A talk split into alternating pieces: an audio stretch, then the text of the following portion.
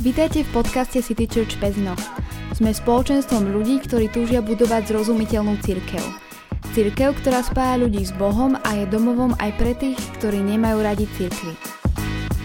Dámy a páni, priatelia a kamaráti, vítajte v našom podcaste opäť. Moje meno je Robči a dnes tu mám oproti sebe opäť ďalšieho hostia, ktorý je ženského pohlavia a je to jedna moja kamarátka a sú s ňou späť také dve zaujímavosti.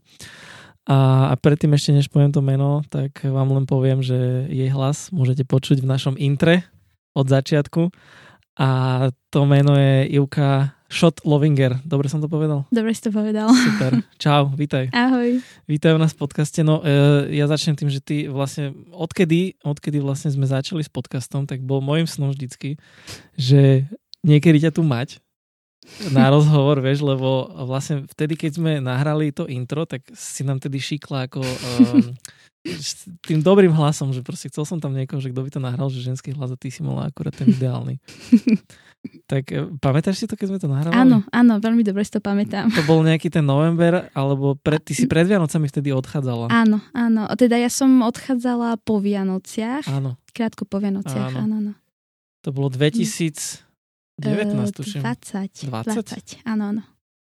To už bola pandémia, už všetko. Áno. Lebo ty si vlastne počas tej prvej vlny bola pozatváraná v tých... Áno. No, dobre, k tomu sa ešte dostaneme. Každopádne úplne si na to spamätám, že tedy, čo sme boli tam pri Horskom parku, čo si bývala. Áno. Ešte posledné dní, že počuješ ešte dokedy si tu, že ešte poďme to nahrať. Že jasné, hej, tak to bolo ináč strašne super. No tak prídeme k tomu príbehu, že všetko, čo jak sa poznáme a vlastne, že prečo si tu a vlastne prečo by to malo byť dneska zaujímavé, teda nielen preto, že si ústredným hlasom nášho podcastu, teda minimálne toho intra, ale najmä preto, že už žiješ druhý rok v Francúzsku, dobre to počítam. Áno. Akorát som si to, lebo som zabudol. Je to mestečko, mesto, dedina? Mestečko, áno. Mestečko. Mestečko. Je to Le Pecq. Presne tak. Áno. A dozvedel som sa, že to nie je 40 km, 45 km od Paríža. Mm-hmm. Takže tam už žiješ, bývaš po 2 roky, lebo si sa tam vlastne vydala za Francúza Samuela, po ktorom vlastne máš aj to, ti prischlo to ďalšie tam preizvisko, Schott-Lovinger, čiže používaš obidve, hej? No ja ho používam iba na Facebooku, okay. Áno, oficiálne som iba Schott, ale teda Francúzi to akože vyslovujú to zle, ty to vyslovuješ dobre, lebo oni to vyslovujú Scott. Je Scott? Áno. Máš to vyslovať Schott, lebo je to vlastne nemecké meno. Nie je to francúzske meno, je to nemecké. A čiže normálne v občianskom máš proste, že Schott. Ne? Áno. Čiže staré, akože... Už tam nie je. Už je tam vymazané. Dobre, tak to potom aj pekne dáme do názvu, aby to bolo jasné, že kto si. OK, čiže tam si sa privídala, ináč to bolo tiež také zaujímavé, že ty keď som mala tú svadbu, tak to bolo 2021. My sme tam aj boli pozvaní na tú svadbu, len tedy bola miliarda opatrení. A to bolo, že ohavné tedy akože sa tam dostať a neviem, či tedy už moja Erika nebola tedy náhodou tehotná. Ešte to bolo také tajné. Áno. Teda nejsom si úplne istý, ale viem, že sme to vtedy akože tam neprišli, ale svadba to bola aspoň podľa tých fotiek a online prenosu veľmi taká, že nie jedna mladá dievčina by o tom snívala. Na farme to bolo, že? Na farme pri jazere, áno. Takže veľmi pekný vizuál. No, škoda, že sme sa tam nemohli zúčastniť, ale tak dôležité, že ty si mala dobrý zážitok. OK. Dobre, no ja som rád, že sa nám toto podarilo dneska spáchať. Totižto vy to počúvate asi teda v januári, predpokladám. My nahrávame ešte decembri. Mňa to len tak napadlo, že bolo by fajn niekedy, že tú Ivku zavolať. Ja som pozeral nejaké storky a bolo tam vlastne, že neviem, kde si to bolo, ja som ti reagovala, že či náhodou sa nechystá, že na Slovensku. Že vieš, čo chystám? A že budeme tu a vlastne ty povodom si od Bardejova. Áno. Dobre hovorím. Uh-huh. A vlastne boli ste tam teraz aj so Samom cez Vianoce a teraz vlastne toto je v Bratislave prestupná zastávka smerom naspäť do Paríža. Presne tak, áno. Čiže zajtra si budete pripíjať už novoročný pripitok v Paríži. Áno. Super. Výborné. No a teda keď som teda vravel, že malo by to byť pre vás zaujímavé práve pretože Ivka sa privídala do Francúzska, žije tam už 2 roky, tak ty si tam bola ešte skôr, ako si poznala sama. Mne sa zdá, že tam si išla na tú biblickú školu. Mm-hmm. A čo to bolo za udalosť? No, to bol taký 3-mesačný kurz, dá sa povedať, intenzívny štúdium Biblie, lebo ja som si tak povedala, že by som chcela viac spoznať Bibliu. Zároveň by som ju chcela spoznať vo francúzštine, čo bol úplne bláznivý nápad, lebo v tom období ja som nevedela dobre po francúzsky a v podstate ja som na tom bola naozaj veľmi zle s tou francúzštinou, čiže bol to veľmi, veľmi bláznivý nápad. Ale už pri prvej hodine som videla, že síce rozprávať neviem poriadne, ale rozumieť rozumiem. Takže to bol taký naozaj pre mňa zázrak. Čiže tam si išla na 3 mesiace a tam si sa zoznamila s tvojim vlastne terajším manželom. Áno, počas toho štúdia. Áno. Ináč to bolo také celkom akože ty si tam ako odišla. Viem, že, lebo ty si normálne chodila, že k nám do zboru a potom, že idem na biblickú školu, že super, tešíme sa. A potom si odtiaľ došla, že tak mám chlapca, že mám frajera, že dobre, že super, gratulujeme. A potom už to bolo také, že escalated quickly, že vlastne ste sa rýchlo zasľúbili. Potom. Áno.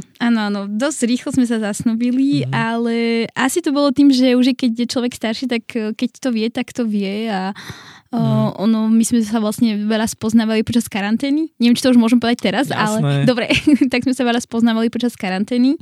Keď ja som bola zatvorená 2 týždne na hoteli, tak to začalo vlastne tamto a sám bol vlastne na takej, že jeho firma vlastne akože nemala veľa zákazok, lebo on v tom momente pracoval pre takú firmu, ktorá robila akože zákazky do Nemecka a tak ďalej a bolo to počas toho začiatku pandémie, takže mal veľa voľného času, takže my sme naozaj prekecali 7 hodín denne, takže to bolo také intenzívne stretávanie. Ale to bolo, spoznávanie sa cez to. Že počas karantény to bolo v tom Gábčikove? Či to bolo inde? To bolo inde, počkaj, kde to bolo? To bolo vo Francúzsku? To bolo v Piešťanoch.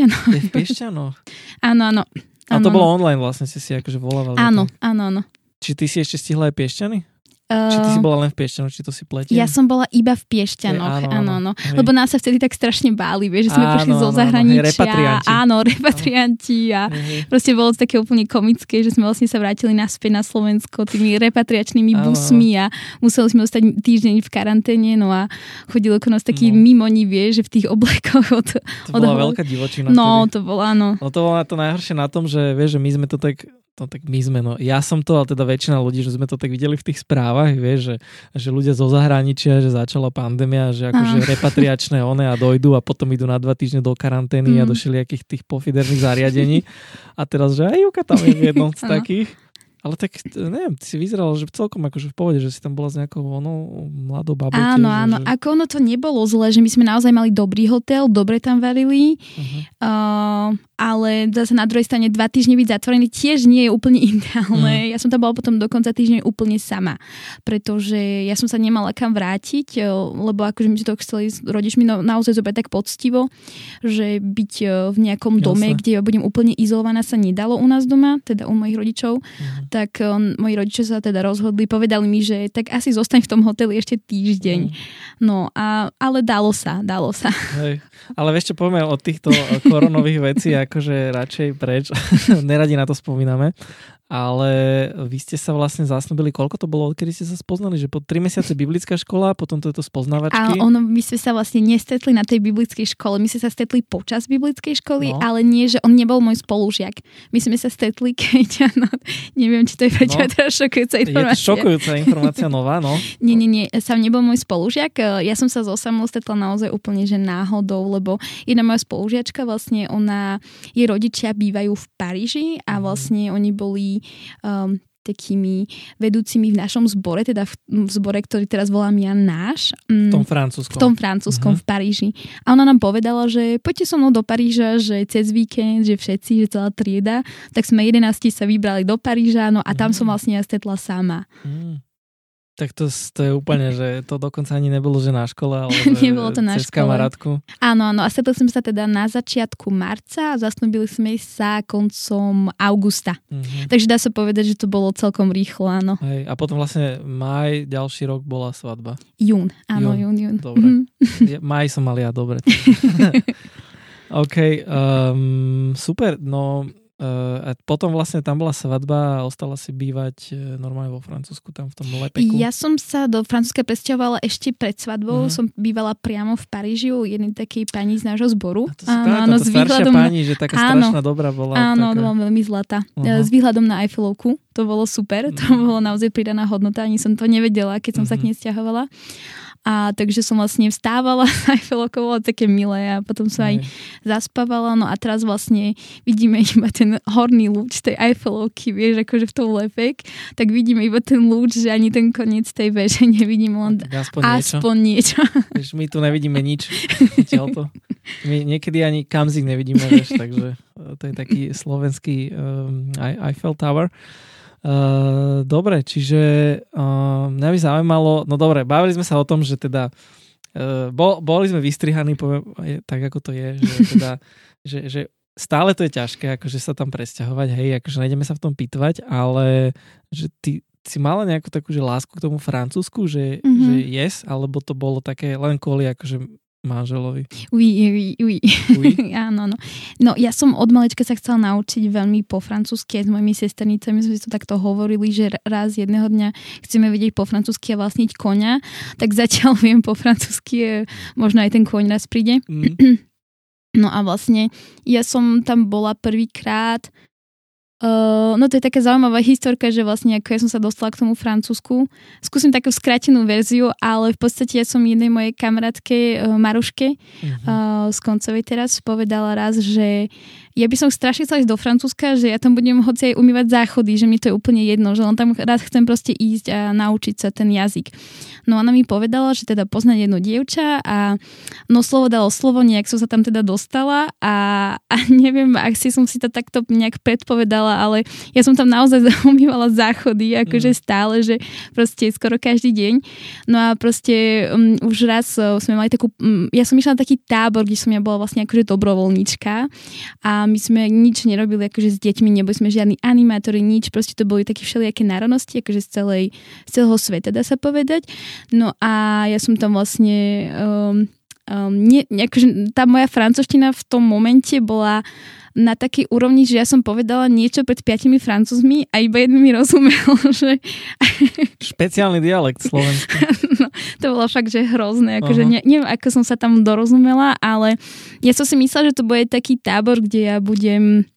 Teraz akože teda umývať, aké som si naozaj predstavila, že budem umývať tie záchody, alebo ja neviem, že malovať nejaký plod a že tam budem celý čas sama, alebo nebudem hovoriť akože po francúzsky ani nič. No ale že naozaj, že som to tak cítila taká obklopená, že tou rodinou takou, vieš, takou rodinou, ktorou, veriacou rodinou, vieš, že akože úplne, že je jedno, že kam prídeš, ale že keď sú tam ľudia, ktorí sú veriaci, tak je niečo, čo nás tak spojí, že vôbec nezáleží na tom, že z akého si prostredia, z akej si krajiny, ale že tam niečo také viac, čo nás tak spája. Super. A to si mala koľko rokov vtedy? To som mala, 26 asi. Aha. Asi tak, no. Mhm. Tak to bol vlastne akože ten tábor, hej. To bol taký spúšťač, áno. Ja som videla, akí tí Francúzi sú a mne sa tak zapáčili, že ako takoutou naturou, že akí oni sú, že mi prišli takí bláznivý, taký veľmi vtipný, že ten ich humor sa mi tak veľmi páčil a toto mi tak akože sa mi tak zapáčilo, tak, takže tak. Ty si mala nejaké akože predstavy o Francúzsku a tak ďalej, potom si išla na ten tábor a tak ďalej a až potom si zistila, akí sú Francúzi, že majú tieto vlastnosti. Aha, a to vlastne zintenzívnilo tvoju lásku k tejto krajine. Dá sa to povedať takto, áno. OK, no a potom vlastne bola si nejaký čas ešte na Slovensku a potom si išla na tú biblickú školu. A predpokladám, že teda keď po biblickej škole, keď si sa vrátila sem, viem, že tu si chvíľku pracovala a potom vlastne už teda sa svadobnievalo, tak. A tam si sa musela akože nejak tak etablovať. No. Takéže práca a tak. Toto je aký proces, že jak u nás, že nájdeš si na profesii niečo vieš, objednáš sa tam, dojdeš na pohovor, zoberú ťa, alebo to je nejaké také zložitejšie? Akože sme v Európskej únii. Áno, sme v Európskej únii. Ja keď som prišla do Francúzska, to bolo vlastne koncom roka 2020 a vlastne ja som tam bývala do tej svadby v tom Paríži priamo a musím povedať, že ja som sa si nejak tak úplne, že neverila, čo sa týka francúzštiny a možno, že aj toho, že čo by som vlastne mohla robiť, lebo teda ja som vyštudovala niečo úplne iné, ako robím teraz. Povedz, čo si vyštudovala. Žurnalistiku som vyštudovala. Wow. Mi to je také smiešne, keď si predstavím, čo robím teraz, alebo čo som robila predtým, pretože ja som si tak povedala, že skúmal som to aj z tej žurnalistickej stránky, či by sa tam niečo akože dalo robiť ako cudzinec, ale je to neuveriteľne súťaživé prostredie, kde musíš naozaj makať a musíš mať úplne že perfektnú francúzštinu, čiže vlastne videla som, že to je že no go, takže vlastne tak som si povedala, že tudy cesta nevede, tak som skúšala niečo iné a zároveň som sa učila tú francúzštinu, no a potom som vlastne prišla na to, že aj keď sme v Európskej únii, že potrebujem také číslo, akože sociálna social security number, to sa povie po anglicky, neviem, ako to mám povedať po slovensky. Nejaké sociálne bezpečnostné číslo. Také niečo, presne tak. Čiže vlastne nejaké akože číslo pridelené, aby som vôbec mohla začať pracovať. No ale prišla som na to, že tie spoločnosti, ktoré by mi aj dali prácu, mi nechcú veľmi pomôcť týmto číslom, pretože je to taký zdĺhavý proces. No a bol to pre mňa naozaj taký krok viery, že nájsť si tú prácu a vlastne mi trvalo 8 mesiacov vybaviť vôbec to číslo, aby som mohla pracovať. Mi sa to zároveň medzičasom podarilo nájsť aj takú spoločnosť, ktorá mi s tým pomohla. Čiže vlastne dá sa povedať, že oni ma zamestnali s takým provizorným číslom, no a potom, keď som chcela už meniť prácu, tak som už musela mať to dodatočné a jeden piatok, akože to bolo naozaj úplne, že mega zdlhavý proces.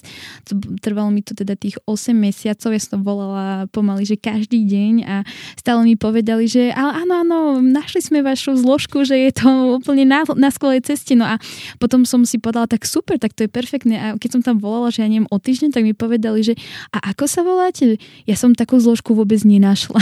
Že oni akože naozaj to bolo, že tieto úrady tam fungujú no tak všeliak, áno, že to nie je iba na Slovensku zlé. No, čiže každá krajina má také nejaké svoje špecifika. No, tá byrokracia tam naozaj veľká, to zaťaženie je naozaj že veľké. No a ja vlastne som to nakoniec i povedali, akože tam naozaj boli neuveriteľné telefonáty dlhé a čakacie doby a všetko. A už keď to vyzeralo, že už by som to mohla dostať, tak mi povedali, že no áno, že my vám to číslo už dáme, že za nejakých takých 8 mesiacov, že znova ako keby som mala čakať.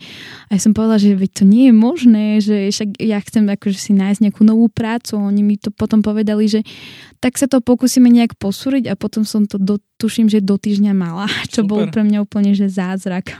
No a vlastne keď si absolvovala tieto peripetie, tak potom si išla pracovať do toho luxusného obchodu v Paríži? Nie, to práve, že bola tá spoločnosť, ktorá mi pomohla s tým mojím akože provizorným číslom, hej, že vlastne.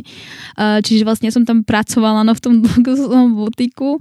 Ja som sa tam úplne tiež dostala tak náhodou, že vlastne moja kamarátka bola na pohovore, moja kamarátka Slovenka, ktorá žije v Paríži, bola na pohovore, spomenula mi to a vlastne potom mi povedala, že keď chceš, že kľudne sa ozvi tomuto pánovi, že ja tam teda nepôjdem.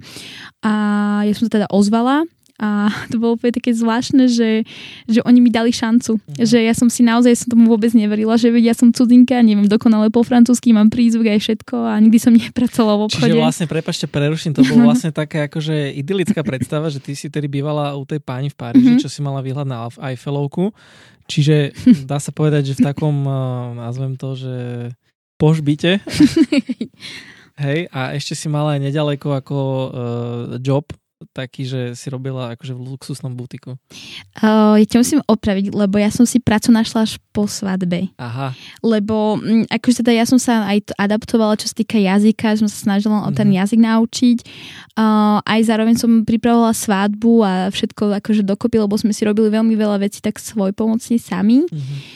Snažili sme sa, aby to bolo aj tak, že aby sme mohli nejak akože mať tú svadbu, aby to vyhovovalo všetkým tým opatreniam. Nevedeli sme úplne, na čom budeme, čiže do poslednej chvíle sme sa snažili to urobiť tak úplne, že aby nám v tom proste COVID nezabránil, čiže vonku a nejak akože maximálne, že nejaký stan, ktorý bude vetraný a tak ďalej. Takže ja som vlastne pripravovala svadbu a naozaj reálne som mala prácu až po svadbe. Jasné, čiže to až tam si bola. Čiže tá idylická predstava bola tak 50%, ale to vôbec nevadí.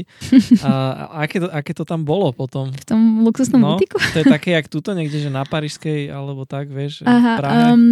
No áno, akože to bola taká značka oblečenia, neviem, či vôbec akože môžem povedať. A čo by si nemohla? Môžem, tak sa to volá Zadig et Voltaire.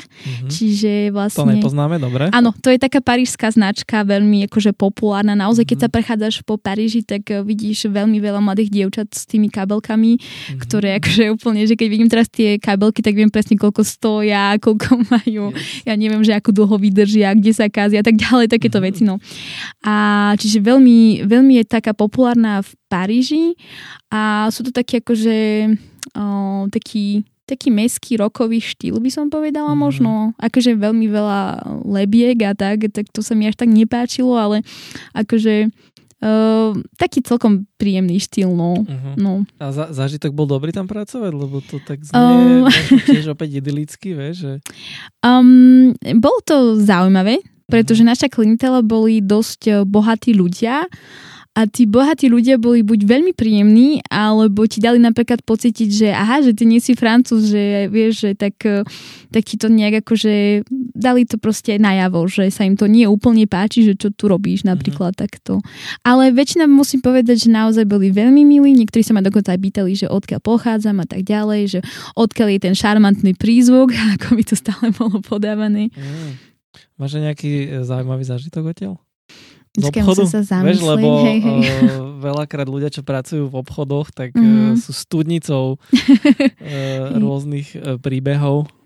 No, akože napadá mi taký iba jediná vec, že teda môj šéf sa musel naozaj, že on bol mal takú veľkú charizmu, vieš, že naozaj, že dá sa povedať, že zákazničky boli ako z neho nadšené a ku každému bol akože veľmi, veľmi milý a potom sa stalo, že ja neviem, že nejaká zákaznička naozaj bola pekne privítaná, akože povedal jej, že tento model práve nemáme, ale že skúste tento iný model, tak on ten iný model skúsila a povedala, že nie, že ja chcem asi naozaj ten model, po ktorý som prišla, tak on bol úplne akože vyprevadil, strašne bol akože na k nej milý, no a keď sa zatvorili dvere, tak akože vtedy to bol akože moment, keď som sa naučila všetky francúzske nadávky, hej, že vlastne úplne tam bolo vidno to pokrytectvo, že strašne sme k sebe milí a zrazu proste akože keď sa zatvoria dvere, tak všetko je preč, hej, že to pohľadko. To iba on bol taký falešný, alebo aj mal si skúsenosť, že to je iný, takto sa tam správajú?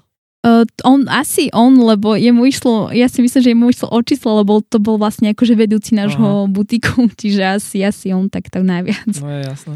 No a potom tam si skončila, bolo to tam také, že ťažké, alebo jak sa tam pracovalo?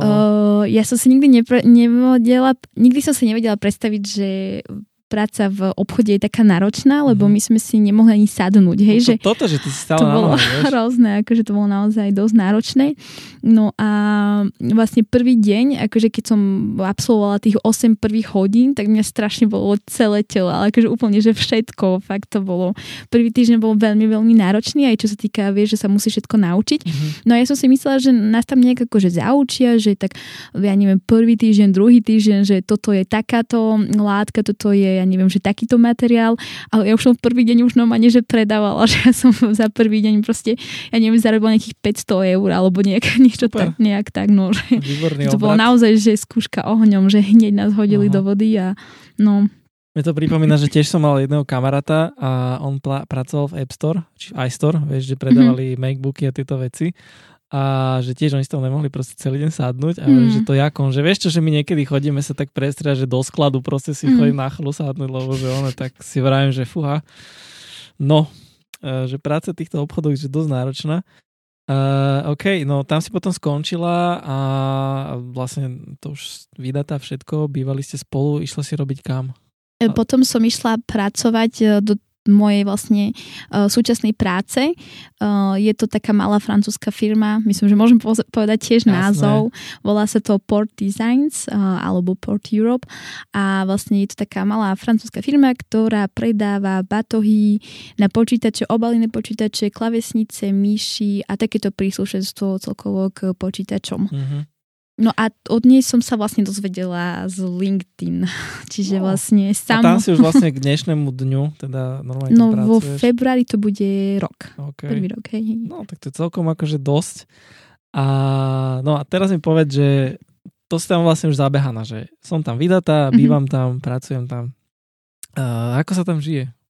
Dobre, veľmi dobre. Lepšie ako na Slovensku? To je taká otázka vždy, že ja som na tým rozmýšľala, že mám naozaj, že dve krajiny, vieš, ako keby, že vlastne vidím, na Slovensku je rodina, kamaráti, proste to je Slovensko, to je úplne, že krásna, vzácna krajina pre mňa a Francúzsko má tiež zase svoje výhody, že vo Francúzsku je sám.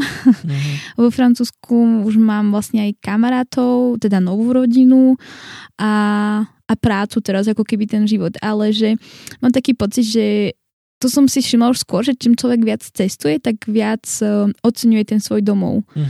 Že niekedy musím si povedať, že sa tak nad tým zamyslím, že vlastne že tak poviem, že no tak toto je nehorázne, toto by sa na Slovensku nestalo, že je to také opačné, vieš, a napríklad ja počúvam veľmi veľa podcastov akože slovenských a ja mám veľmi nemám rada, keď niekto nadáva na Slovensko, akože že proste je to krajina, aká je, situácia možno, že je, aká je, ale že nič akože s tým si nepomôžeme, keď budeme na to nadávať, hej, alebo tak, že... Že ty počúvaš podcasty, kde ľudia nadávajú na Slovensku? Nie, akože ja počúvam veľmi veľa slovenských podcastov, naozaj musím povedať, že prevažne počúvam tie slovenské a fakt už som taká na to úplne, že alergická, že keď počujem, že no, takáto situácia, že to je hrozné, že v inej krajine by sa to nestalo. No, lebo to stalo, počúvaš tie politické, vieš? Áno, politické. Tak prepneš na nejaké tie travel veci alebo také a hneď to bude iné. Ale hej, chápem, že čo s tým chcela povedať. Áno, dosť často sa to vyskytuje. A sú také nejaké veci, že vieš, že keď naopak, že teraz si tu bola týždeň alebo koľko, a že či si nemala nejakú takú situáciu, že no tak toto by sa vo Francúzsku nestalo. Akože musím povedať, že by tak začala všímať také nedostatky, že ja neviem, napríklad, že služby alebo takéto veci, že ktoré som si možno predtým tak úplne nevšimla, že aha, že toto úplne že nefunguje alebo možno také. No vo Francúzsku sa veľmi dbá na tú úpravu tých budov a to všetko, že možno toto som si tak začala viac všímať, že takéto veci možno. Že tam sú čisté ulice a tu ani nie. Sú čistejšie, by som povedala, hej. Ale zase na druhej strane vieš, že ja bývam v maličkom mestečku, ktoré je čisté, je pekné, je zelené. Ale bývala som aj v Paríži, kde je veľmi veľa cudzincov a to ti môžem povedať, že sa mi stalo, že som sa na prechode potkla o mŕtvého potkana, že to bolo také. Ešte to naozaj. Aj tu sa tiež sa mi zdá, že tiež on bol rozpleštený. Ja? Nepotkli sme sa, on bol rozplasnutý na zemi. To sa mi stalo týždeň dozadu, či kde, niekde na chodníku, že neviem, kde to bolo. No aj tam strašne veľa potkanov. Som bola raz po kamošku na stanici autobusovej a akože fakt, že všade boli proste, že potkaní. A potom bola raz moja kamoška v Paríži, boli sme niekde pri Louvre. A ja, že Jani, pozor, ideš vstúpiť na Švába. A ona mi proste povedala, že to, čo je toto za mesto, že je také špinavé, akože naozaj, že nedá sa úplne tak generalizovať, že ja neviem, Francúzsko je oveľa v tomto a... Jasné, ale takže vieš veľa vecí, akože môžeme si zobrať príklad. No, a zase sa inšpirovať navzájom možno, hej. Ešte, už si spomenula, akože ten Paríž a takto, že to, vieš, pre niektorých je to strašná srdcovka, že ako ísť tam žiť a umreť. Že ty si tiež na tom takto? Alebo ti vyhovuje radšej takéto mesto menšie? Hej, asi to je vekom, ale viac mi vyhovuje to malé mesto, no. Ty to spomínaš, že keby si mal 50 rokov, vlastne, že no, tak už teda zobrať sa, však už aj ten vek na to, ale akože však ty si tak stará, jak ja, ne? Že... Ja si myslím, že ja som to... Jubileum už bolo? Nie. Ešte nebolo? No vidíš, tak, no. Tak potom to nie je až také zlé. No, tak to sme potom ešte dobre, to nemusíš potom vek spomínať, že to ešte stále v pohode. OK, dobre, čiže sme pri tom Paríži, sme pri tom tvojom meste teraz. Zaujímal by ma ten taký životný štýl, vieš, že nejaký životný štýl si žila tu a nejaký je tam, vieš, že ten život... Niekde možno je rýchlej, aspoň ja to takto vnímam, akože, že napríklad vidím úplne rozdiel medzi Bratislavou a Košicami v životnom štýle, nemyslím nejak ako čo sa týka peňazí, ale možno takej rýchlosti. Že iná atmosféra, neviem, prečo som si vybral práve Bratislavu Košice, ale možno vieš, že taký ten, že ten Bratislava je že taký, že rýchly život a naopak, keď idem napríklad do Košíc alebo do iných miest, tak je to také pomalšie. Že nemám pocit takého stresu, alebo mnohí ľudia, keď hovoria, že keď boli že v New Yorku, takže že fakt, že tam majú pocit, že to mesto je že úplne že prestresované. Že máš takýto nejaký feel z toho Francúzska? Čo sa týka rýchlosti života, alebo životného štýlu, alebo takých nejakých vecí? No, ja napríklad mám pocit z toho Paríža, že je taký, je uponáhlaný podľa mňa, že veľmi veľa ľudí sa tam ponáhla, je tam veľmi veľa ľudí. Naozaj, ja sa tak snažím vyhýbať tým takým veľmi turistickým veciam a že keď ma niekto navštíví zo Slovenska, tak poviem, že dobre, že tam si choď sám, ale veš, že proste Eiffelovka nie, že to absolútne fakt, že... Bola som raz v Louvre v sobotu a to bolo fakt, že hrozné, že tam ani nevidíš tie obrazy, ale len ľudí, vie, že všade sú fakt ľudia, že je to až príliš. No a hej, mám pocit, že sú takí uponáhlaní, hej, dá sa povedať, že je taký rýchly ten život, že naozaj už aj v tej doprave vidíš, že naozaj ľudia sa ponáhľajú a akože strkajú do seba a tak, že to sa tiež deje. A vidíš tam ten rozdiel medzi Slovenskom alebo taký, že to je horšie, alebo keď to porovná, alebo ne, že so Slovenskom, ale som zapomínal.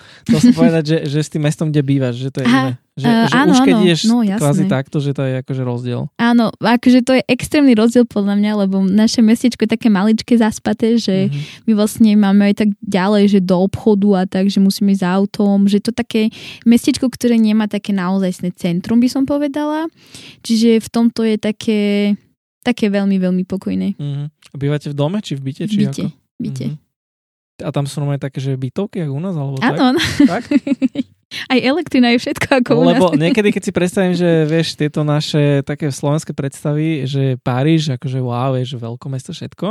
A potom, keď akože je to zvyšné Francúzsko, tak si predstavím, vieš, keď sa jazdí Tour de France a keď chodí ten vrtuľník a tí cyklisti, tak to sníma všetky tie pekné lokality. Áno. Tak pre mňa je toto, že zvyšok Francúzska. Čiže to je takto nejako, hej? Áno, že áno. Presne, zapneš Tour de France, čiže také cca niečo, hej? Akože, vieš, no my bývame v meste, kde sú aj bytovky, aj domy. My bývame dokonca, som minule počula, že v jednom z najdrahších miest, preto, že sú tam také domy, ktoré sú naozaj, že to sú honosné domy, obrovské, fakt, že niekoľko miliónové domy a tak, hej. Ale my bývame v bytovke, hej, aby som to upresnila. Naozaj bývame v bytovke. Aha, okej. Tak... Som rád, že tie moje predstavy o Tour de France a takto, že to tam akože to tak ladí, to je super. A potom ma zaujímalo, vieš, že chcel som sa dostať k tej otázke, že spomenula si, že poznala si sa, vieš, veľa nových kamarátov, takisto aj, už spomenula, že môj zbor, že teraz, tak chcem sa spýtať na tento zbor, že to je vlastne tam zbor, hej? V Paríži. Čo je to za zbor, akože čo si týka, no budeme škatulkovať, ale čo sa týka denominácie, dá sa to povedať? Áno.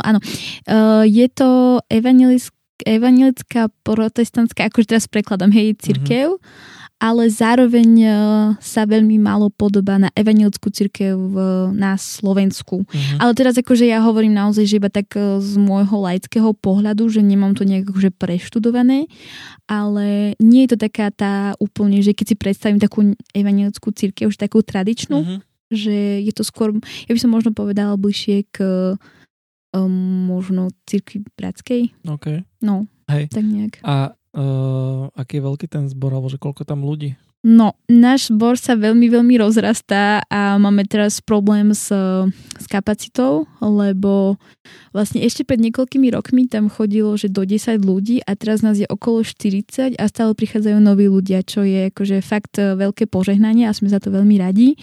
Zároveň tá kapacita naozaj už pomaly nestačí. A to, že sa rozrastá, to nie, že sa rodia deti, ale že prichádzajú ľudia akože z ulice?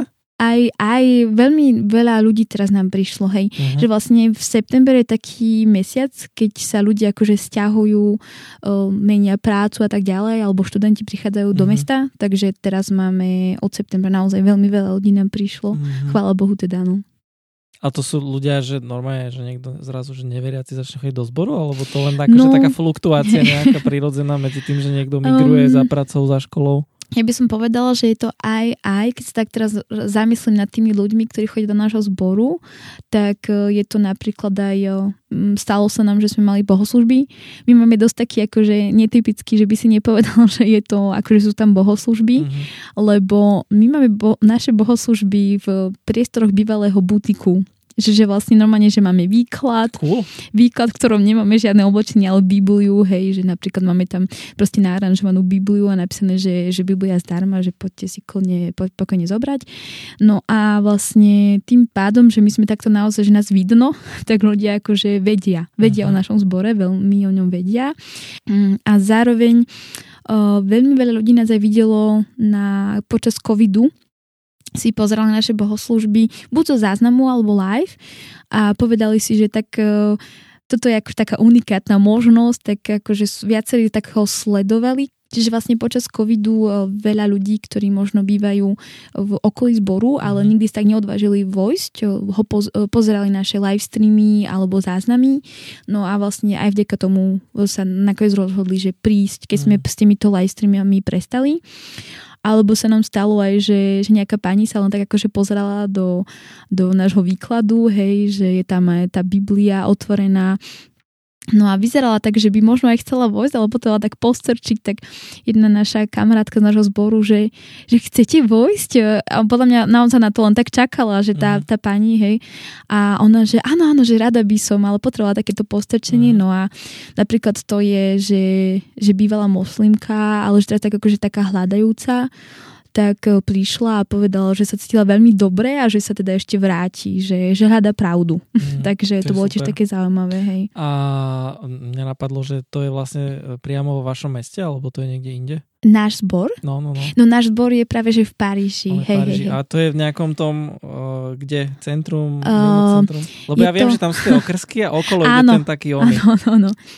To si dobre informovaný. No. Je to 15. okrsok. Okay. Hovorí ti to niečo? Vieš čo, kebyže si pozriem Google mapy, tak ja poznám iba 13. okrsok, ten film, vieš. Tak, ja. 15. nie, ok. No, je to 15. okrsok, alebo obvod, alebo ako to mám nazvať. A vlastne je v ňom aj, je blízko pri nás je aj Eiffelovka. A veľmi veľa ľudí si myslí, že Eiffelovka je v strede mesta, ale nie je. Že naozaj my máme autom zo pár minút a sme mimo mesta. Že sme na obchvate. A vám to koľko trvá z domu do zboru? Nám to trvá ďaleko, vieš? V nedeľu. Máme to ďaleko. Nám to trvá v nedeľu nejakých 25 minút. Tak to je ďaleko, prosím pekne. Akože teda. No vieš, že keď si tak poviem, že väčšina ľudí, naozaj, že 90% našich ľudí z nášho zboru, to má tak 5, 10, 15 minút, vieš, že hromadnou dopravou alebo pešo. No a my to máme 25 minút iba preto, že ráno nie je špička. Vieš, že Francúzi proste a Parížania ešte obzvlášť ráno spia. Ale keď sa chceme už vrácať, tak nám to už trvá oveľa dlhšie, lebo potom sú tam akože už aj zápchy a všetko, že proste. Čiže 25 minút to ide autom? Autom ráno, áno. Ale potom naspäť to trvá aj takých tých 45, že záleží na tom, že... Mám pocit, že už to meriame tie diaľky ako Američania. Hej, že... V minútach. Presne, 25 minút. Presne, hej. OK. Čiže, no a to som sa chcel spýtať, že ale to inak teraz sa dosť často robí a teraz aspoň v Česku som to zachytil, že naozaj, že zbory tiež akože rôzne priestory si kúpujú, prenajímajú. Viem, že City House Brno, ty tuším v bývalom diskotéka alebo striptizový klub, áno, hej. A že majú proste zbor a takisto viem, že ďalší zbor, myslím, že v Šumperku, že tiež, že kúpili si tam tiež takú trojpodlažnú budovu, že predtým to bolo už neviem čo, že dneska naozaj, že už nie, keď si predstavíme cirkevný zbor, tak to veľakrát nebýva, že vieš, že kostol, nejaká vežička, hodinky a zvonček, ale naozaj, že takéto priestory, takže to sa mi celkom páči, že bývalý butík, že tam vidia akože tak. A zaujalo ma a sa mi páči, že ľudia akože len tak prídu, lebo vidia. Áno. Čiže to sa reálne tam deje, hej, že idú okolo, zaujíme ich to a prídu. Akože máme také rôzne príbehy, že môžem napríklad aj spomenúť, že máme teraz jedno také dievča, ktoré má taký zaujímavý príbeh. Ja ho nebudem spomínať celý, lebo je taký nadlho, ale akože pochádza z moslimskej rodiny. Nie je francúzska, prišla zo zahraničia a ona vlastne úplne taká mladúčka, že naozaj má 20 rokov. No a ona vlastne bola taká hľadajúca a prišla vlastne akože študovať do Francúzska na Sorbonne. A teraz proste akože hovorili jej jeden spolužiak, ktorý bol akože kresťan, že o Bohu, o Pánovi Ježišovi.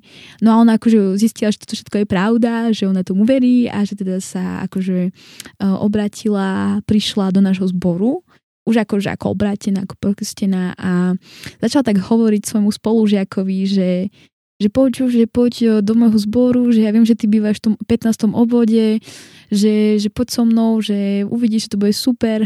A on sa spýtal, že aká to je presne ulica. Ona mu povedala a akože oni prišli na to, že on vlastne býva 4 poschodia nad našim zborom. Yes. Že to je úplne že zaujímavé. No. Že býva 4 poschodia nad tým a nevedel, že to má dole? Ale on vedel, len nikdy sa neodvážil. Vie, že on akože sa vždy považoval za ateistu.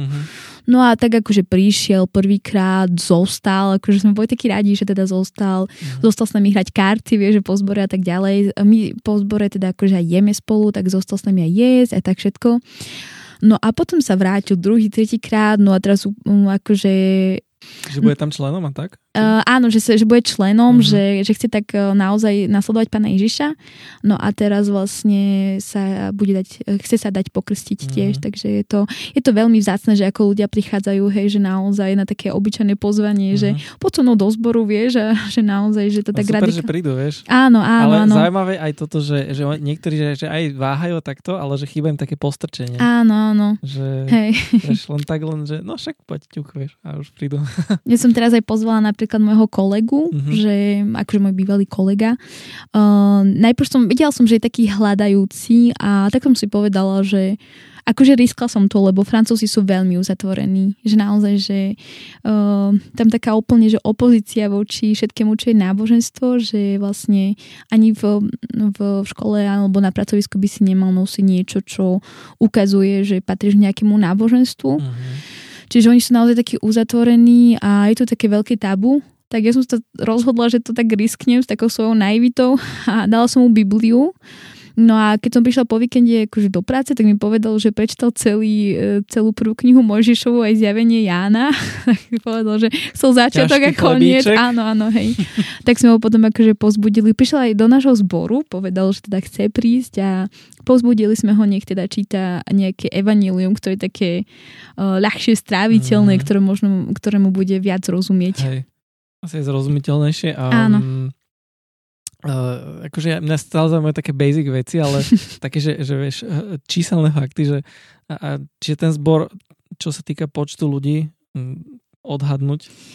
No, my sa to minule počítali, dá sa povedať, že je tam 40 ľudí, ktorí chodia pravidelne? Tak pravidelne, vieš, akože potom sa... No jasne, však máš nejakú členskú základňu a potom sú ľudia, ktorí prídu, odídu a tak, že jasne, to je tu na... Čiže tak 40-50, čiže to je taký... Tak. Na naše pomery stredne veľký. By sa dalo povedať. My sa považujeme z takých celkom veľkých, lebo akože ten butík, teda bývalý butík je naozaj, že to sú malé priestory. A ešte, ako som povedala, pred pár rokmi tam chodilo do 10 ľudí. No a teraz to tak akože cítiť, že naozaj tam dosť veľa. A vekovo? Povedala by som, že naprieč celou vekovou škálou, že vlastne máme aj ľudí v dôchodkovom veku, veľa, dá sa povedať. Zároveň máme aj študentov, ktorí prichádzajú do Paríža študovať.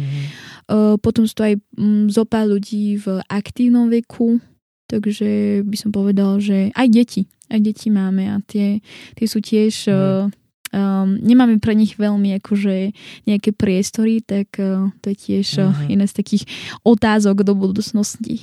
Hej, ale teda zháňate nové priestory, lebo sa to tam začína plniť. Áno, ak by ste vedeli o nejakých priestoroch.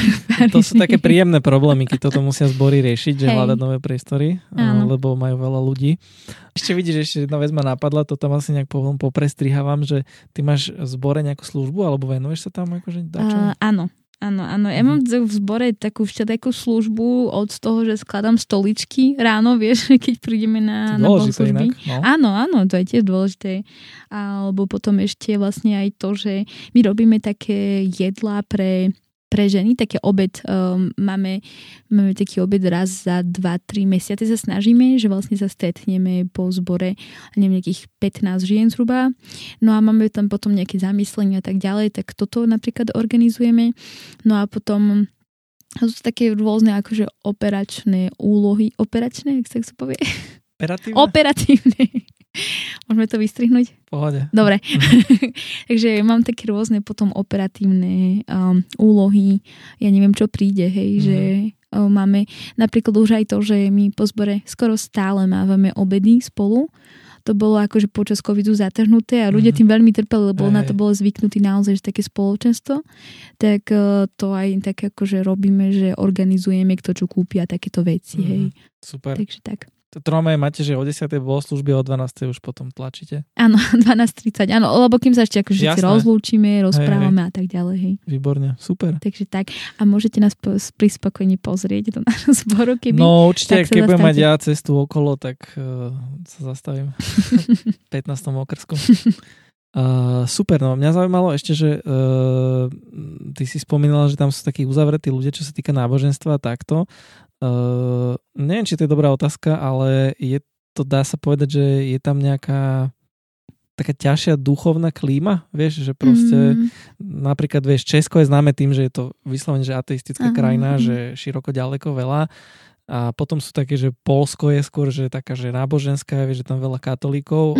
Ako je na tom Francúzsko, alebo aspoň to okolie tam? Ja si myslím, že je tam akože veľmi sa, by som povedala, napríklad, čo sa týka takto. Tým, že podľa mňa, že aj počúvaš o tom, že o tých zákazoch, tých náboženských prejavov a tak, že ani ty sa veľmi neodvážiš rozprávať. Aspoň ja to takto mám, hej, že proste zároveň vieš, že je veľa moslimov, hej, že napríklad ja som teraz akože poprela kolegovi, že pekné Vianoce, že dúfam, že máme dobré Vianoce a tak. A nejak som tak akože na to, že nastočila, že tak dúfam, že si oddychne, že máš naozaj veľa roboty, on, že no nie, že ja budem pracovať a tak. A mi až doma došlo, že on je moslim, hej, že to vôbec akože nedošlo. No a je veľa moslimov, tak zároveň vieš, že je to taký mix, by som povedala, že všetkého možného.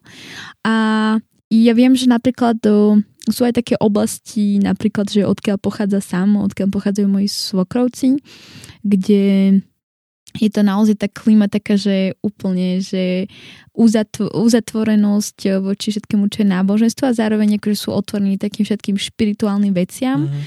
A napríklad, že keď chceš niekoho pozvať napríklad do svojho zboru, tak sa akože buď sa nejak nahnevá, alebo že napríklad, čo počúvam z príbehov mojich svokrovcov, že naozaj tak ľudia zdráhajú, alebo rýchlo zmenia tému. Hej? Že vždy, keď príde na niečo také duchovné, tak zmenia tému a vôbec sa o tom nechcú s tebou rozprávať. Znie to tak, že sekularizmus, že je taký skôr viacej, že ľudia, že tá spoločnosť je taká sekulárna. Áno, sú takí individualisti, by som povedala, že aj pozerám tak skôr na seba a že na svoje dobro a aby som sa ja mal dobre, by som tak povedala. Ale z toho, ako rozprávaš, ako vám rastie zbor, to vyzerá akože úplne naopak. Áno, no chvála Bohu, že sú aj výnimky, hej. Ma to, ale zaujímavé, že hovoríš o tom, že je tam veľa moslimov. Ja to tak beriem, že po väčšinu ľudí na Slovensku, že sú tak viac menej, že katolíci, alebo tak, že keď niekto a tam to má nejaký taký vplyv, že je tam veľa moslimov, čo sa týka že sa to potom odrazí na nejakých zákazoch a takto, jak si to spomenula, alebo ako to tam nejak vnímaš, že tam veľa moslimov? Ako to myslíš, aké zákazy? Ja neviem, že či to je tam nejak tak cítiť, že áno, že toto je moslim. Vieš, lebo napríklad keď si v Dubaji alebo tak, tak je to cítiť, že to je moslimská krajina. Áno. Že tu na v podstate len vidíš nejaké ženy zahalené viac alebo tak? Áno, veľa. Fakt, naozaj veľa. A ono aj tým, že tam je taký ten mix tých náboženstiev aj všetkého, že oni ako keby tá francúzska spoločnosť chce vymazať ako keby, že tie náboženstva alebo tie prejavy. A neviem ani ako to vám povedať, že tiež na to úplne akože neviem takto opísať slovami, ale snažia sa byť taký akože neutrálny. Proste ten štát, že naozaj, že my sme Francúzsko a proste všetko, čo je náboženstvo a tak aj čo sa týka akože tá vláda ako sa tým tak nejak akože, ako keby to snažili sa to ignorovať a je to ťažké aj napríklad čo sa týka zákonov, že viem, že teraz sa rôzne veci pomenili a dá sa povedať, že hrozí to, že akože takto naozaj, že laicky poviem, dúfam, že k tomu nedôjde, ale že teda počula som z takých tých kresťanských kruhov, že môže sa stať, že niekto ťa môže nahlasiť za niečo, čo povie, že čoho akože, ako keby, čo sa ho dotkne. Že napríklad ja prídem do nejakého zboru a teraz poviem, že aha, že oni povedia, že toto nie je dobré a že mňa sa to dotklo a že ako to môžu, že to je homofóbia a takto, že vieš, že takáto homofóbia, no.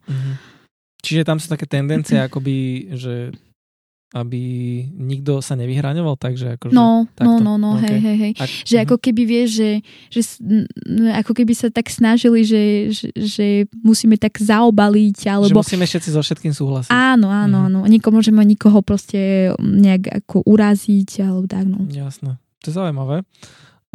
A keď sa bavíme už konkrétne o ľuďoch, tak ty máš skúsenosť s ľuďmi stále rovnakú, že Francúzi sú strašne super, alebo odkedy tam žiješ, bývaš, je to trošku iné. Lebo pýtam sa kvôli tomu napríklad, že mám sesternicu, ona pracuje v Holandsku a nie je to zrovna tam také, že by povedala, hej, že jasne, všetci sú tu milí a mám tu milión proste, neviem, kamarátstvo na celý život. Aké máš skúsenosti v tomto smere? Čo sa týka nových kamarátov alebo skúsenosť, neviem, so susedmi a vieš, takto naokolo, že ako vnímaš tých ľudí potom možno roku, dvoch? No, naši susedia sú poväčšinou takí starší ľudia, ktorí sú veľmi milí a napríklad my sme sa akože boli predstaviť, že sme teda noví v bytovke, teda sám tam býva trošku dlhšie, ale že teda, že sme tu a že vlastne kto sme, čo sme a tak ďalej. Dali sme im aj taký kalendár s citátmi z Biblie a proste povedali sme, že sme kresťania a oni akože povedali, že to oceňujú, že niekedy akože tí starší ľudia, že sa to niekedy robilo, ale že teraz už si každý tak hladí svoje, že už to tak nie je taká spolupatričnosť, tak tí boli takí radi. No a čo sa týka toho, že napríklad tí moji kolegovia, tak tí sú akože úplne že geniálni. Ja som naozaj za nich veľmi, veľmi vďačná, že ja mám väčšinu kolegov vo veku mojich rodičov, alebo možno trošku mladší, alebo potom sú to stažisti, čiže akože nemám tam skoro nikoho v mojom veku, takže to je tiež taká zaujímavá skúsenosť, ale veľmi sú takí akože napomocní a akože vznikajú aj také rôzne komické situácie s môjim prízvukom, s tým ako vyslovujem veci a akože niekedy sa mi podarí povedať niečo, čo úplne, že je taká nejaká skomolenina alebo niečo zle vyslovím a zrazu sa z toho stane úplne niečo iné. Takže toto je celkom také vtipné situácie z toho vznikajú.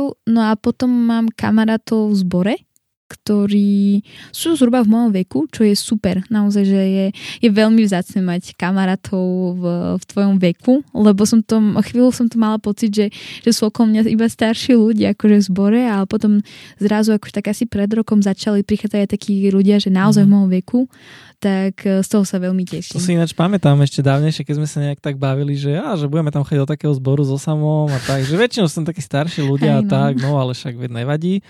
Ale tak super, že to takto je, že vlastne je to tam také viac generačné, že viete sa tam tak akože začleniť, to sa mi tak veľmi páči. Je to obohacujúce. Aha. Vieš, že tie, akože, tie generácie medzi sebou tak akože ako spolupracuje to všetko, že naozaj je to veľmi podľa mňa obohacujúce. Vieme si dať veľa. Vieš, že vieme sa veľa naučiť.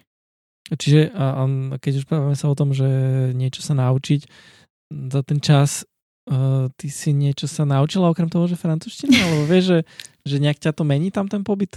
Určite, áno. A v čom? Veľmi veľa vystupujem zo svojej komfortnej zóny, že už len to vie, že si hľadať prácu a že proste teraz ísť a povedať, toto som ja, toto je moja francúzština, nie je dokonalá, ale viem vám ponúknuť toto a toto. Už toto je také vystúpenie mimo komfortnej zóny. Pre mňa aj šoferovanie napríklad také vystúpenie z komfortnej zóny, pretože som šoferu úplne inak. Fakt naozaj úplne inak. Úplne inak, to znamená v horšom či v lepšom? Ťažko povedať. Ja som zvyknutá šoferovať iba doma. Ja som nešoferovala ani v Bratislave, ani nič. A mám pocit, že naše cesty sú také luxusné, vieš, také široké aj všetko a u nás napríklad malé mestečko aj všetko, ale naše cesty sú tak úzke, že niekedy len tak dúfaš, že sa nevťuknú o seba, vieš, späťaky a tak ďalej.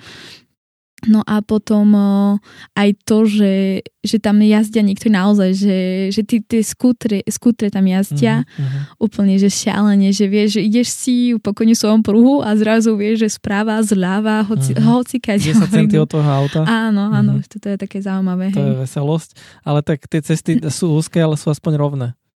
Sú rovné, hej. Nie je tam toľko výtlkov po zime. To áno, no, to musím povedať. Yes. Dobre, ja som ešte ma zaujímala jedna vec, že vieš, veľakrát ti to dali, neviem, či už tam v tom butiku, že teda si cudzinec a tak.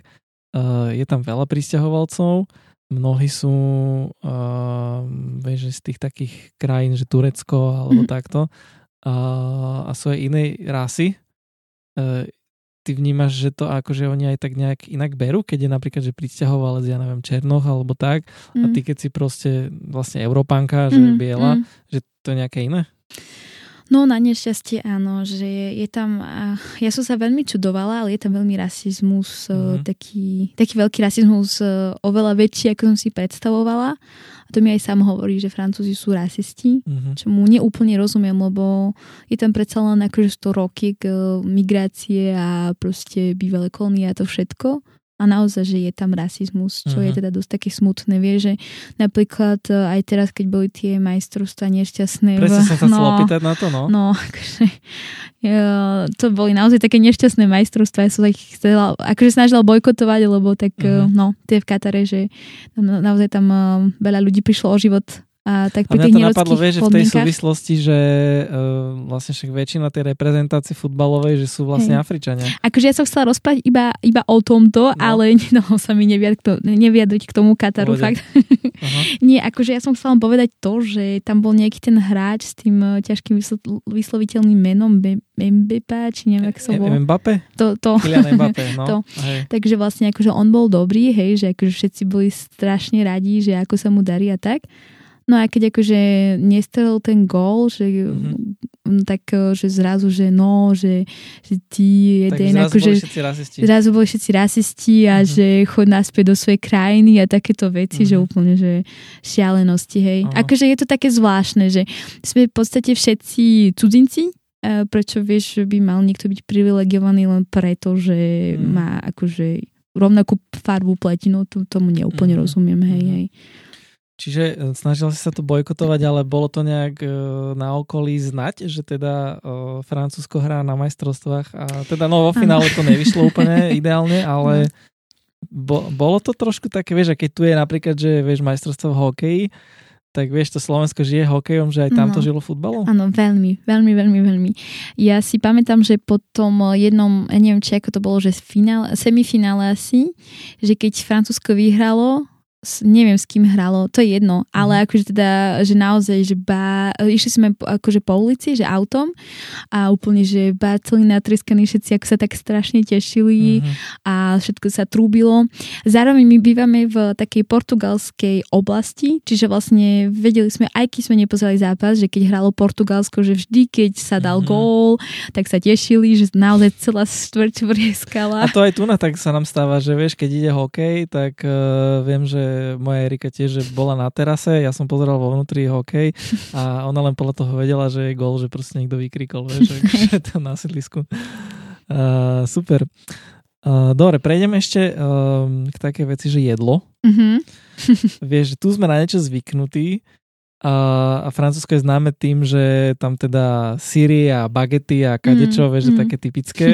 Ja neviem, to stravovanie alebo to jedlo, jak to ty vnímaš, vieš, lebo niektorí napríklad, vieš, keď prídu do Ameriky, tak veľa akože junk food a takéto veci, že keď sa chceš stravovať zdravo, tak to je drahšie jak normálne, že jak to funguje tuto, alebo aké máš skúsenosti? No, viem, že oni si dajú veľmi záležať na tom, ako to je servirované, už to, že oči jedia, naozaj to sa akože vo Francúzsku to veľmi, veľmi platí. Musí to byť akože pekne nastajlované a to všetko. Zároveň no, jedia veľa syrov, že naozaj, že na každom obede dá sa povedať, že keď ideš k niekomu jesť, tak vždy ti potom akože dajú taký syrový tanier s bagetou a v tom také všelijaké syry. Vieš, že tam existujú aj obchody, že syrárne, vieš, že to je také zaujímavé, že my si syr kúpime asi niekde v supermarkete a oni majú vyslovene, že obchody plné syrov. Ale tu si kúpiš, vieš, keď ideš na Liptov, vieš, v týchto kolibách. Áno. Ale vieš, že tam sú obchody, kde dokážu mať aj, že ja neviem, 100 druhov syra. Vieš, že nemajú veľké množstvo, ale majú, že veľa. Jasne. No, takže to a oni sú veľmi takí, že dezertoví, že veľmi, veľmi veľa jedia dezertov, že dá sa povedať, že napríklad moji kolegovia si vždy, keď si idú aj kúpiť obed, tak si k nemu kúpia aj dezert, hej, že stále. Že je to aspoň nejaký kompot alebo nejaké ovocie, ale vždy musí byť, alebo ja neviem, nejaký karamelový puding a tak. Predstavujem si teraz, že ja by som si dal, že kompot alebo ovocie ako dezert, že moc mi to moja hlava nebere. Oni že to si predstavím nejaký koláč alebo také, vieš, čokoláda. Áno, ale oni to majú natravenie. Vieš, že oni akože hovoria, že jedia to ovocie, by im vytravil ten obed. No. A to práve som čítal, že to není dobré. Áno. Že ovocie po obede, že nie si dávať, že skôr predtým, lebo potom ti to tam nejak, že zle traví. A to som aj ja počula. Neviem, že ovocie po obede, že to akože nie. Skôr pred. Hej. Dobre, tak musíš im to tam vysvetliť. Priatelia, mýlili ste sa celé tie roky. OK. No a teda ty doma, čiže serviduješ si chlebík, hej, tak ako veľmi exkluzívne na tanier, alebo jak to vyzerá? Vieš, že keď idem do potravín, kúpim si to isté, alebo v porovnaní s nami? No v prvom rade my jeme sladké raňajky, že to je naozaj, že krajina sladkých raňajok. Áno, ja som jedla skoro iba slané, tu takže na Slovensku. No ja takmer nie. Aha, no tak to by sa dobre malo, francúzske naozaj stále sladké raňajky. A tu sa snažím niekedy urobiť takú výnimku, že sama poprosím, že prosím, že už sme naozaj, že 2 mesiace v kuse jedli sladké raňajky, že dajme si aj slané. Ako mne to vyhovuje, mi to chutí. Ale tak občas taká zmena, vie, že aj vajíčka, že mu to normálne, že nejde, že do hlavy, že vajíčka na raňajky, že okej, že na večeru, áno. No, ja som presne taký, že ja som vlastne taký kus Francúza. Áno, Ako ja si pod sladkými raňajkami predstavím skôr, že nejaký jogurt a takéto veci, alebo že cereálie, hej, že nie sú to zrovna parky. Ale hej, no, že nemusí to byť akože croissant s nutelou. Aha, skôr také sviatočné, ale hej, čiže oni sú takéto, že na sladkosti. Ale nevyzerajú potom, že by boli nejakí tuční z toho? Ja neviem presne, ako to oni robia, lebo hovorí sa, že keď príde nejaký cudzinec do Francúzska, že sa presťahuje, tak za 3 mesiace priberie 3 kila. Za ďalšie 3 mesiace ďalšie 3 kila? Neviem, či si musíš nejak akože zvyknúť, ale no... Ale čo sa týka akože takého jedla, tak akože musím povedať, že ja pracujem v takej akože premyslenej oblasti, že tam nie je veľa reštaurácií, takže my jeme aj takže zo supermarketu, vieš, že tam je naozaj obrovský, neviem, čo to je na Slovensku teraz tak to je, ale taký obrovský výber hotových jedál, ale že sú naozaj že dobré, vieš, že máš akože proste... Polotovary? No, ako to už ani nie je, že polotvorené máš proste rýžu, mäso, alebo ja neviem, že... Ale to si kúpiš v supermarkete a doma si to ohreješ. Áno, my si to zohrievam akože v práci, ale že to naozaj dobré jedlo, vieš, že sa aj dobre naješ, nie je to drahé, tak my toto akože jedávame na obed. Aha. Akože nie je to také úplne francúzske, hej, že francúzske naozaj ísť na ten obed a hodinu a pol proste jesť. Jedia veľmi pomaly. Takže to potom nič do práce neurobíš, keď ideš na hodinu a pol na obed. Tak áno, hej, to je také možno, že aj parížské, vieš, že prísť do práce na 9:00, pomaly na 10:00 a byť tam akože naozaj, že na obed hodinu a pol, 2 hodiny, keď ako. A to potom sa tam dokedy? Do 9:00, do 10:00? No to nie, ale akože tak do 7:00, do 8:00, keď ako. Vieš, že akože ako máš prácu a tak. Mm-hmm. Ale v Paríži to je tak obzvlášť, že tam je naozaj ten život veľmi nákladný, takže v práci oni sú dlho. Mm-hmm. Že vedia byť, hej, tak no, že to ty... Typické veľkomesto. No, áno, potrebuješ naozaj zarobiť na to živobytie, lebo hej. Aj nájom, aj to všetko. Áno, však ja viem, že tam aj tie byty, že je to tam drahé. No, to hej. Vlastne však aj teraz nedávno viem, že kedy to bolo, ešte minulý rok, že 2 eurá benzín, vieš, a také. Proste, že... Hej, no. Ale tak to je dané, akože aj tou krízou a týmito vecami. Dobre, no ja som vyčerpal všetko, čo som vlastne chcel vedieť o živote, o zbore, hlavne to bolo akože veľmi super. Dobre, no tým, že nemám už ďalšie otázky, tak by sme to mohli pomaly potiahnuť k záveru.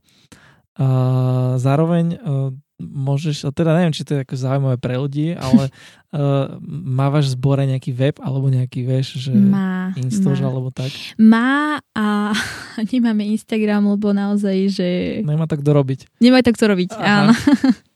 Máme web, ale ak ho chceš vedieť, tak ju ani nepoviem, lebo bude prechádzať takým prerodom, takže on je teraz veľmi v zlom stave, takže... Aspoň ten názov teda akože...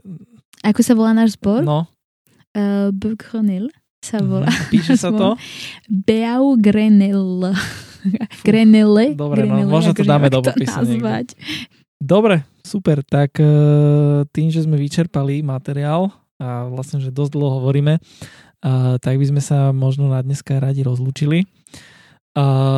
Ja vždycky len to tak pripomeniem, že ak vás toto všetko zaujalo, tak vlastne neviem, či to akože ľudia, že ti napísať, alebo čo viete, čo napíšte nám, dajte nám spätnú väzbu, kontakty sú na pezinok.citychurch.sk alebo prípadne Facebook, Instagram, nájdete nás tam a budeme radi tiež za akékoľvek komentáre a najmä prezdielavania a šírenia ďalej týchto vecí.